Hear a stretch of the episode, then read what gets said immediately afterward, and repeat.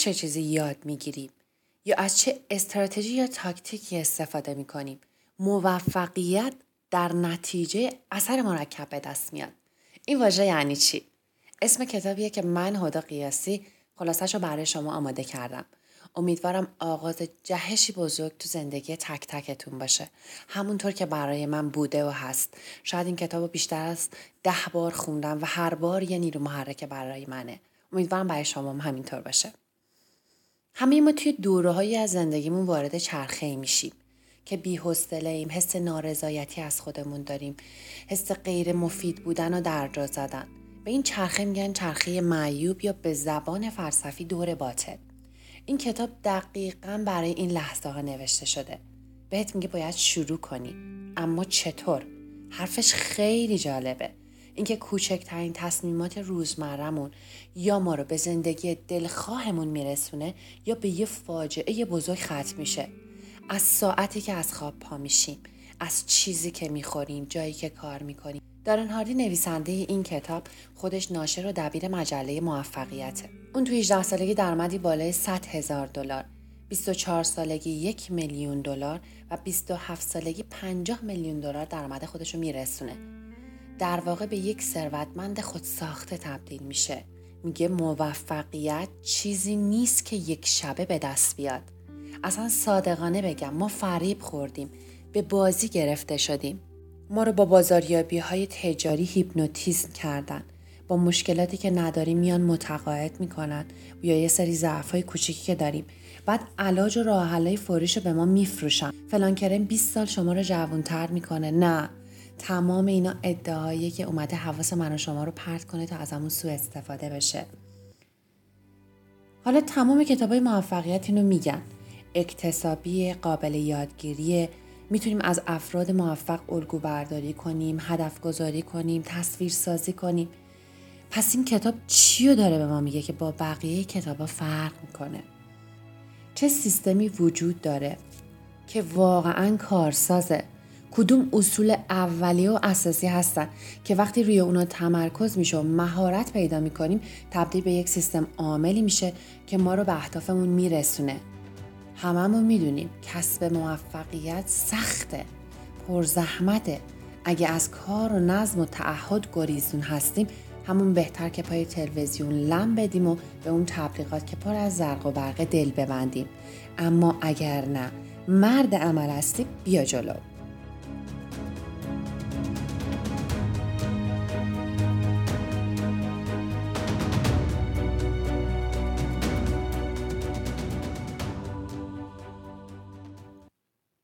اینجا یه پرانتز باز کنیم. در جنگ جهانی دوم که در سال 1339 تا 45 طول کشید به مدت 6 سال ژاپن با خاک یکسان شد. چرا؟ چون امریکا دو تا بمب اتمی تو دو تا شهر ناکازاکی و هیروشیما زد و اون دو تا شهر رو با خاک یکسان کرد. در واقع هیچ سازه دیگه توش وجود نداشت. پس چه اتفاقی میافته که بعد از 70 80 سال ژاپن به یک کشور توسعه یافته تبدیل میشه. جهان اول. البته واژه جهان اول دیگه توی هیچ دانشگاهی تدریس نمیشه. کشورها به توسعه یافته و توسعه نیافته طبقه بندی میشن. تو هیچ جای دنیا واژه جهان اول دیگه به کار نمی‌بریم. چی شد؟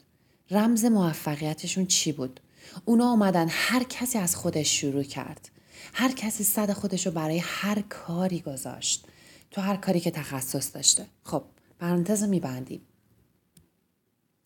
نابرد رنج گنج میسر نمیشه. اجداد و نیاکان ما اینو می‌دونستن. همشون از صبح زود تا طلوع خورشید. هر روز هفته رو با استفاده از مهارت هایی که تو نوجوانیشون یاد گرفته بودن کار می‌کردن. برای همین به نتیجه رسیدن. پس تلاش زیاد هر روز بیوقفه بدون ناامید شدن. و زمان. این دوتا رو شما داشته باشید. تو مقدمه کتاب از جیمران یه حرف خیلی قشنگ گفته میشه. میگه نسبت به اون مردی که میگه بیا اینجا می‌خوام عتیقه ساخته خودم رو بهت نشون بدم شک کنی. شما هیچ وقت نمی‌تونید یک عتیقه رو بسازید. اون باید سالها خاک بخوره. خب حالا میریم سراغ کتاب. اثر مرکب. این کتاب پر از داستانهای واقعی و مهیجه برای اینکه به ما بگه چطوری اثر مرکب می‌تونه در طول زمان تعیین شده نتیجه که می‌خواین رو به شما بده. با این داستان شروع میشه که سه دوست بودن به نامهای لری، اسکات و براد. هر ستاشون تازه ازدواج کرده بودن توی یک محله بزرگ شده بودن حساسیت های شبیه هم داشتن و درآمد سالانه 50 هزار دلار و تنها دقدقشون چاقی بعد از ازدواج بود. دوست اول لری همون کارهای همیشگی رو انجام میده. خوشبخت بود فقط بعضی وقتا احساس یک نواخ بودن رو تو زندگی داشت. دوست دوم اسکات بعضی تغییرات مثبت و کوچیک و به ظاهر کم اهمیت رو شروع می‌کنه اجرا کردن. اسکات می‌خواد تغییراتی در زندگیش به وجود بیاره اما برای این کار نمی‌خواد خیلی سر و صدا کنه. این اواخرم توی یکی از مجله های موفقیت یاد گرفته که چجوری 125 کالری از برنامه روزانش حذف کنه. مثلا با خوردن سس خردل به جای سس مایونز یه سری دستورالعملای کوچیک اینطوری. هر شب ده صفحه از یک کتاب خوب رو می‌خونه هر روز تو مسیر رفتن به محل کارش سی دقیقه یک فایل آموزشی یا الهام بخش رو گوش میده سه تا کار خیلی کوچیک انجام میده این فعالیت خیلی جدی نیستن اما خیلی راحت می‌تونه آدم رو وسوسه کنه که انجامشون نده. دوست سوم براد.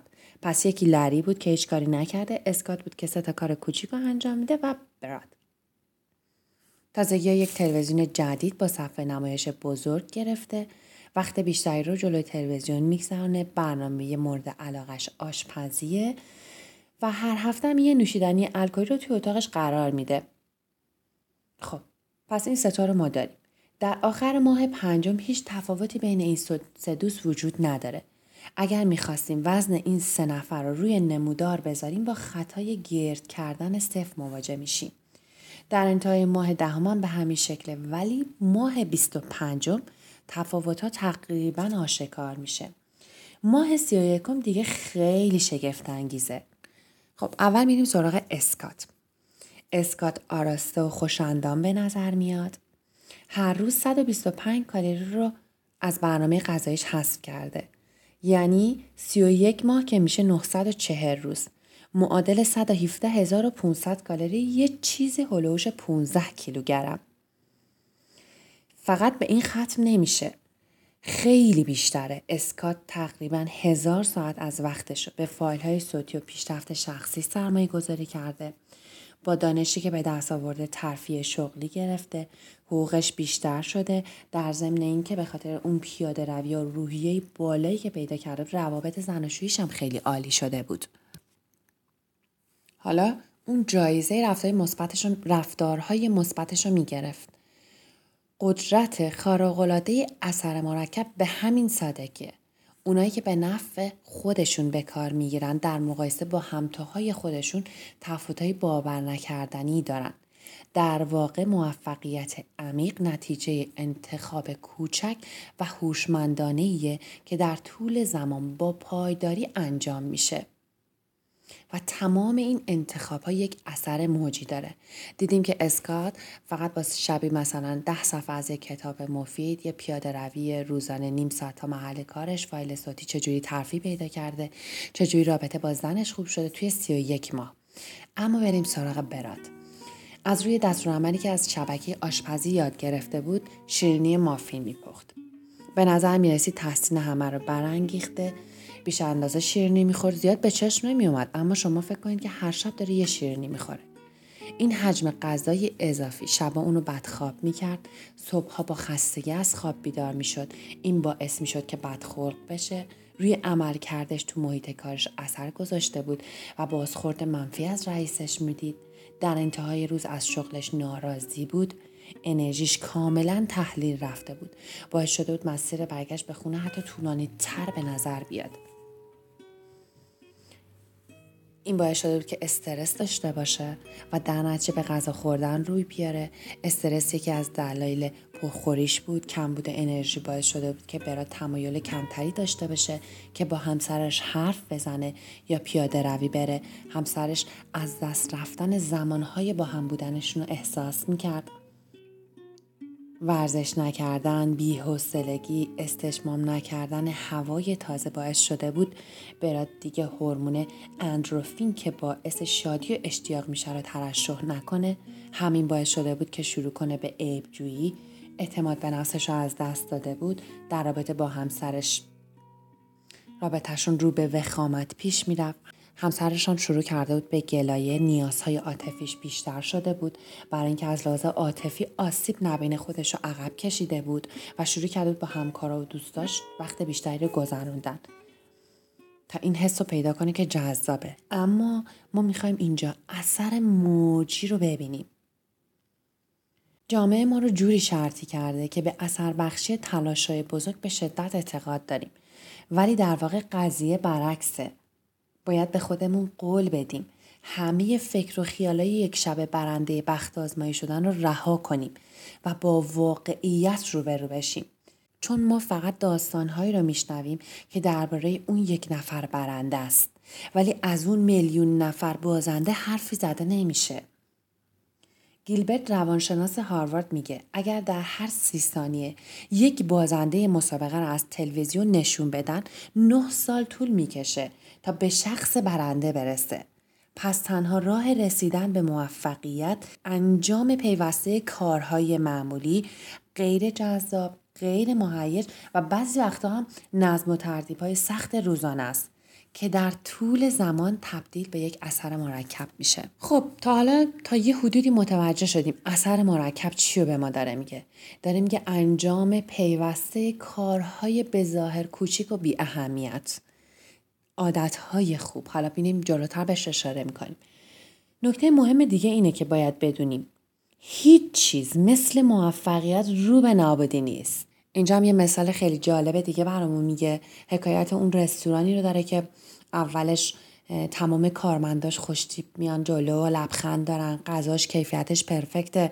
یواش یواش که دیگه اون رستوران شلوغ میشه حتی دم درش صف میبندن دیگه کارمندا به خودشون میبالن مغرور میشن. همین مدیر رستوران اون اولش شاید با لبخند میومده دم در خیلی پیگیری می‌کرده. بهترین غذا رو تو کوتاهترین زمان میآورده.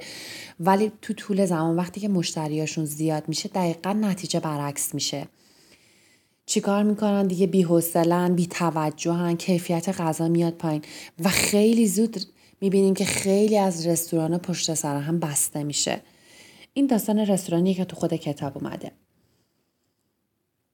فصل دوم کتابم خیلی جالبه. میگه به اطرافمون نگاه کنیم.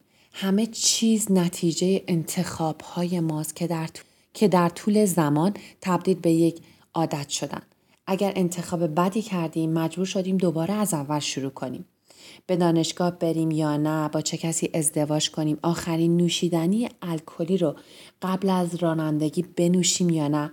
به ما میگه چطوری آگاهی به دست بیاریم؟ در مورد انتخاب هایی که می‌کنیم. در واقع چطوری زمانی که می‌خوایم انتخاب کنیم توجه کامل داشته باشیم. مسلما هیچ کسی دوست نداره چاق بشه ورشکسته بشه یا طلاق بگیره. خیلی از ما باید نگران انتخاب های تکراری کوچیک و به ظاهر کم اهمیتمون بشیم. مثلا تلویزیون توجهمون رو جلب می‌کنه. یهو دو ساعت از وقتمون رو پای تلویزیون سپری کردیم. در صورتی که فردا باید یک ارائه مهم رو برای جذب یکی از مشتری های ارزشمندمون بدیم. تا وقتی ناخداگاه انتخاب می‌کنیم نمی‌تونیم آگاهانه اون رفتار بیهوده رو تغییر بدیم. به ما این نکته رو یادآوری می‌کنه که باید مسئولیت صد درصد همه چیز رو قبول کنیم. به خاطر دوست، مامان، بابا، ترافیک خودمون رو قربانی فرض می‌کنیم. مشکلات رو پای همه میندازیم. اگر دیر می‌رسی زودتر حرکت کن. یه نکته خیلی جالب دیگه هم این نویسنده میگه. میگه شانس فرق بین یک ثروتمند افسانه ای شدن خوشحالی، سلامت، ورشکستگی، افسردگی و بیماری در انتخاب های ماست. اولا میگه که همه ما خوششانسیم. بعد میاد یه فرمول به ما میگه به نام فرمول آنفا. آ یعنی آمادگی، بهبود مهارت ها، دانش، تخصص، نه نگرش چیزی که دنبالش پس نیستیم هیچ وقت بهش نمی‌رسیم. چیزی که تو ذهنمون یه background ازش داریم و بهش می‌رسیم. پس آ آمادگی همیشه باید آمادگی داشته باشی. نه نگرش ف فرصت. این یه رخ داده طبیعیه ولی باز هم با توجه به اون مهارت هایی که یاد می‌گیری می‌تونی افزایشش بدی. و در آخر هم الف که اقدامه. بعد میاد داستان خیلی قشنگ دیگر رو میگه به نام تله پول.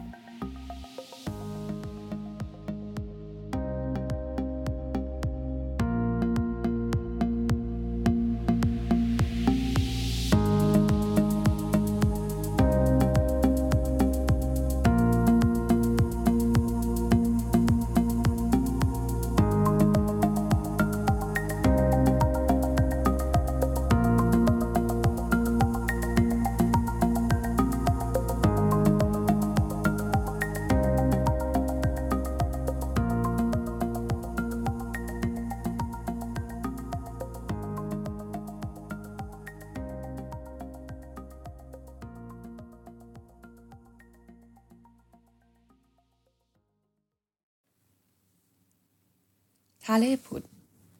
دارن خیلی جالب از خودش میگه. میگه من قدرت صبر کردن وقایع رو از راه خیلی سختش یاد گرفتم. وقتی که یه پیتوک دادم یه اشتباه کردم. فکر کنم برای تک تکمون این اتفاق افتاده و تجربهش کردیم. میگه وقتی 20 سالم بود از فروش املاک و مستقلات پول خیلی زیادی به جیب می‌زدم. همینجورم خرج می‌کردم. یه روز حسابدارم به هم میگه 100 هزار دلار بدهکاری و دارن شوکه میشه. میگه من همچین پولی ندارم. میگه چرا؟ بیشتر از این هم درآوردی. خیلی چندین برابر. بعد حسابدارش بهش میگه بعد خودت تو جمع جور کنی. من خودم بارها دیدمت که چجوری پولاتو خرج کردی. و اونجاست که متوجه میشه چجوری پول همینجوری از دستش مثل آب ریخته. و میگه که حالا باید همه چیز رو بنویسی. اینطوری به جای دور ریختن پولا از روی انتخاب ناآگاه به آگاهی آنی می‌رسی. از سیروس شروع کن. از اونجایی که دارن شروع می‌کنه این کار رو کردن آگاهی و رفتاری درستش با هم ترکیب میشه. دیگه هر وقت می‌خواسته پولی رو خرج کنه یادش میومده که این پول چیه از کجا اومده و باید بعدا چیکار کنه باهاش. برای همین شروع می‌کنه به فکر کردن. بخشهایی از پول که به وضوع پولش رو در اون هدر می‌داده شناسایی می‌کنه و از همه بیشتر از اون جنبه که بازی با پول لذت می‌بره.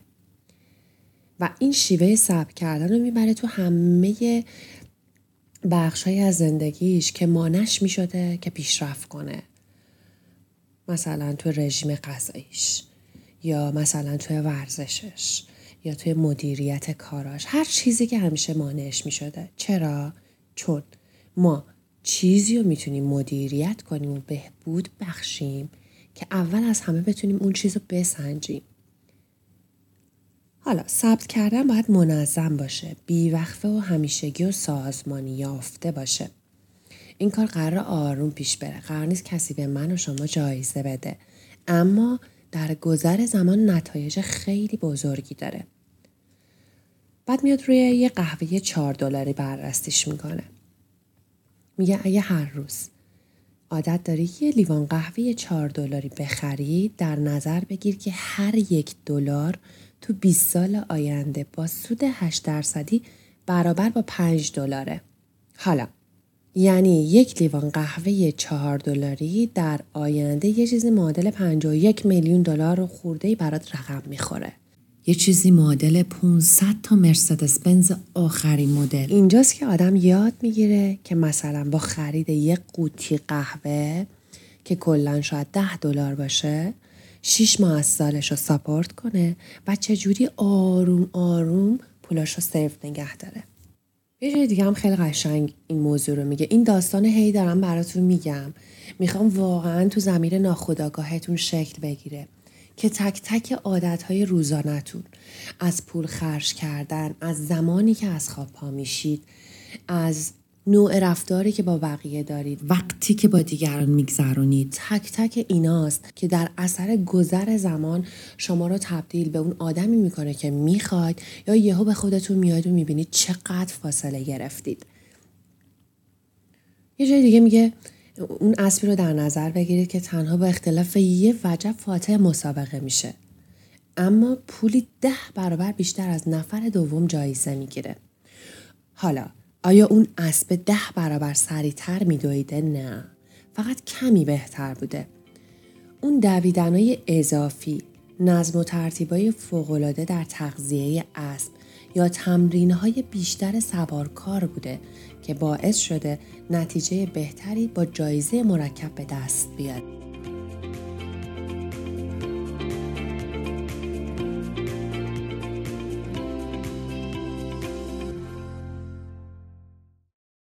درخت پول داره یه دستیار فوقالعاده داشت به نام کاتلین درآمدش هم سالانه چهل هزار دلار بود یکی از سخنرانیاش وقت در مورد کارآفرینی و ثروت و اینجور چیزا صحبت می‌کنه و میاد بیرون کاتلین بهش میگه که خیلی قشنگ گفتی. من شنیدم که گفتی ده درصد از هر پولی رو ده درصد از هر پولی رو که کسب می‌کنید پس انداز کنید. به نظرم خیلی ایده جالبیه. اما برای من غیر ممکنه چنین کاری رو بکنم. این کار کاملا غیر واقع بینانه است. حرفی که هممون می‌زنیم. با پولی که می‌گیریم چجوری ممکنه؟ پس انداز داشته باشی. یه لیست از تمام صورت حساب با تعهدات مالی و کار اجاره خونه و هر چیزی که باید پرداخت کنه در میاره. به داره نشون میده میگه ببین کاتلین کاتلین میگه برای من هیچی نمیمونه. پس فقط باید حقوقم رو افزایش بدی. داره بهش میگه نه بیا اینجا و من می‌خوام به تو ماهیگیری یاد بدم. کار بهتر برات انجام میدم. به کاترین یاد داد که چجوری مخارجش رو ثبت کنه و اون شروع کرد به ثبت کردن هر پولی که خرج می‌کنه توی دفتر یاد داشت. به کاترین گفت یه حساب پس انداز جداگانه فقط با 33 دلار که تنها میشه یک درصد از درآمد ماهانت افتتاح کن. بعد به اون نشون داد که چگونه تو ماه بعد با 33 دلار کمتر زندگی کنه. حالا چطوری؟ جای اینکه هر روز به بوفه طبقه پایین بری و ساندویچ و چیپس و نوشابه سفارش بدی فقط هفته یه بار غذا تو از خونه بیار. ماه بعد پسنداش رو به سه درصد افزایش داد. چطوری؟ یه اشتراک توی مجله داشت که اون اشتراک رو لغو کرد. دارم بهش گفت حالا وقتشه که رو خودت کار کنی. اون مجله رو بخیار شو. ماه بعد به جای هفته دو بار استارباکس رفتن از کاترین خواست که یه قهوه ساز و مخلفاتش رو بخره و قهوهش رو تو محل کارش درست کنه.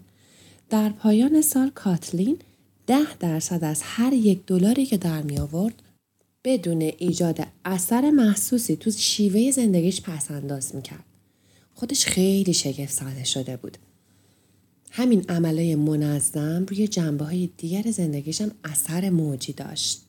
محاسبه کرده بود که چه مقدار از پولش رو صرف سرگرمیایی می‌کنه که براش مفید نیستن در عوض شروع کرده بود به سرمایه گذاری اون پول روی رشد و پیشرفت شخصیش بعد از پرورش فکرش با برنامه های الهام بخش و آموزشی خلاقیتش خیلی زیاد شده بود.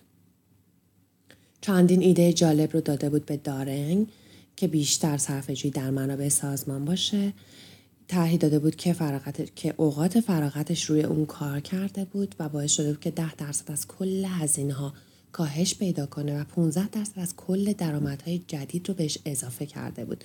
خب این طرح قشنگیه دیگه برای شرکت. در پایان سال دومم اون سالی بیش از 100 هزار دلار درآمد داشت و این علاوه بر اون پای حقوق 40 هزار دلاریش بود در سال که اولش گفتم بهتون. سرانجام کاتلین کسب و کار خودش رو راه میندازه یه روزی بعد از دو سال اتفاق دارن کاتلین رو می‌بینه و بهش میگه که حالا درآمد سالانم به بیش از 250 هزار دلار رسیده. با پولی که پس انداز کردم تقریبا به یک میلیونر تبدیل شدم. تمام اینها فقط با انتخاب برداشتن یک گام کوچک و پسنداز 33 دلار در ماه شروع شد. و اما عادت ها. میگه ما همانی هستیم که مکرر انجام می دهیم. مطالعات روانشناسی نشون میده که 95 درصد از همه چیزایی که فکر می‌کنیم انجام میدیم یا به اونا دست پیدا می‌کنیم در نتیجه عادته. ما با قرایز متولد میشیم بدون هیچ عادتی ولی در طول زمان عادتها رو پرورش میدیم. مثلا مسواک زدن. می‌دونیم که بعد از شام باید مسواک بزنیم. حالا وقتی این به یک عادت تبدیل بشه دیگه انرژیمون رو صرف فکر کردن بهش نمی کنیم. همینطور صبح زود پا شدن یا شبا زود خوابیدن یا شام سبک خوردن. به اینا میگن کارای روزمره. وقتی که کمترین انرژی آگاهانه رو برای عادتهای خوب صرف کنیم و از خودمون رضایت داشته باشیم اون وقتی که روی افکار و مطالب غنیتر و خلاقانه تر می‌تونیم متمرکز بشیم. برای اینکه بدونیم کجای کاری می‌تونیم اینطوری بررسی کنیم. اگه تغذیه سالم و درستی داریم احتمالا در مورد چیزایی که می‌خریم یا غذایی که تو رستوران سفارش میدیم یا چیزایی که می‌خوریم عادتهای سالمی ساختیم. یا اگر وزن مناسب و اندام خوبی داریم احتمالا به این خاطره که منظم داریم ورزش می‌کنیم. بعد داره میگه من با تعداد زیادی از آدمای معروف های موفق مصاحبه کردم. همشون یه خصیصه مشترک دارن و اون عادتهای خوبه. البته نه اینکه عادتهای بد نداشتن اما تعدادشون کم بوده.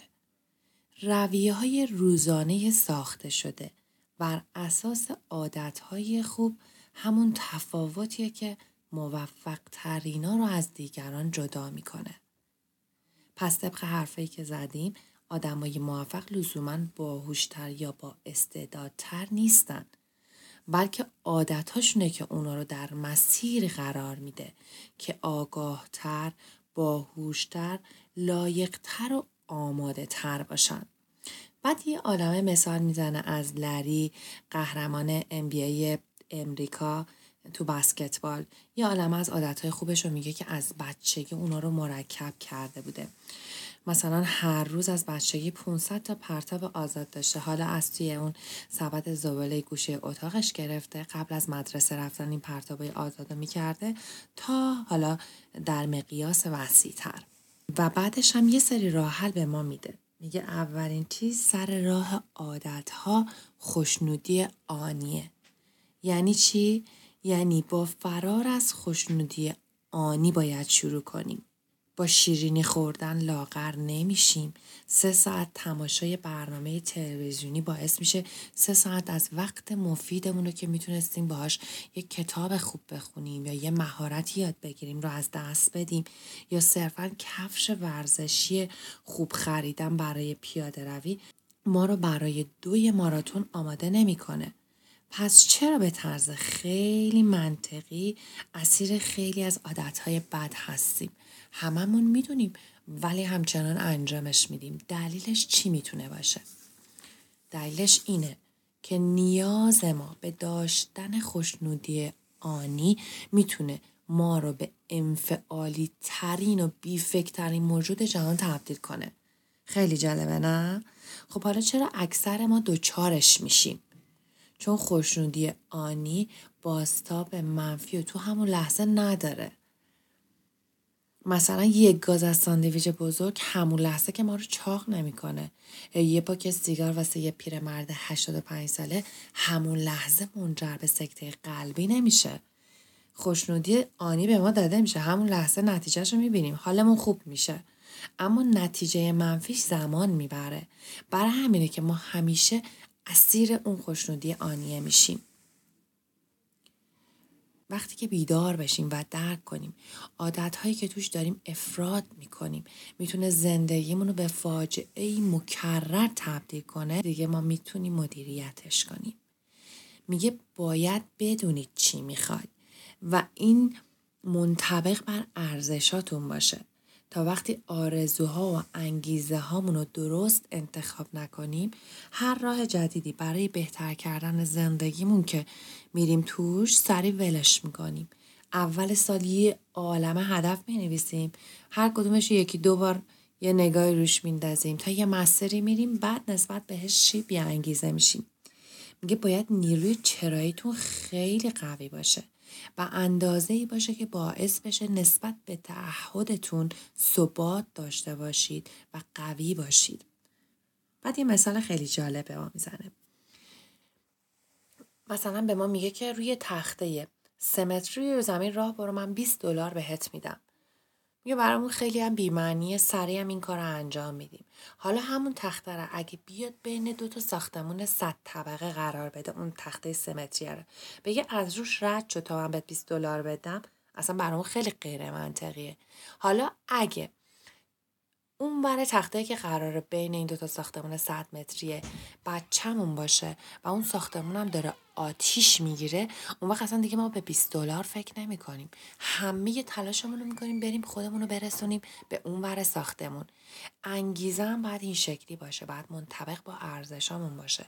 اراده جواب میده ولی تا ده صبح تا یازده صبح خیلی چیزهای دیگه در کنارش باید باشه تا به ما اون قدرت کافی رو بده. و اول هست همه هم اثر مرکبه عادتهای خوبه که ما رو استارت کار رو برای ما می‌زنه و ما را میافتیم و بعد اون وقت انگیزه و انرژی و اون خوشنودی آنی همه سر راهش قرار می‌گیره و حالا ما آگاهیم نسبت به انتخاب هامون حالا دانایی داریم. حالا با توجه به اون اثر مرکبی که در وجودمون به وجود آوردیم بسته به اون هدفی که داریم در مسیرش میریم می‌تونه خیلی به ما کمک کنه که خیلی جا استاب کنیم یه ذره فکر کنیم از اون خوشنودی آنی فاصله بگیریم و به خودمون بگیم آی حواست باشه. این ولو شدن جلو تلویزیونه دورت می‌کنه. آی حواست باشه. این خوردن زیاد هر شبت یهو به یه فاجعه ختم میشه.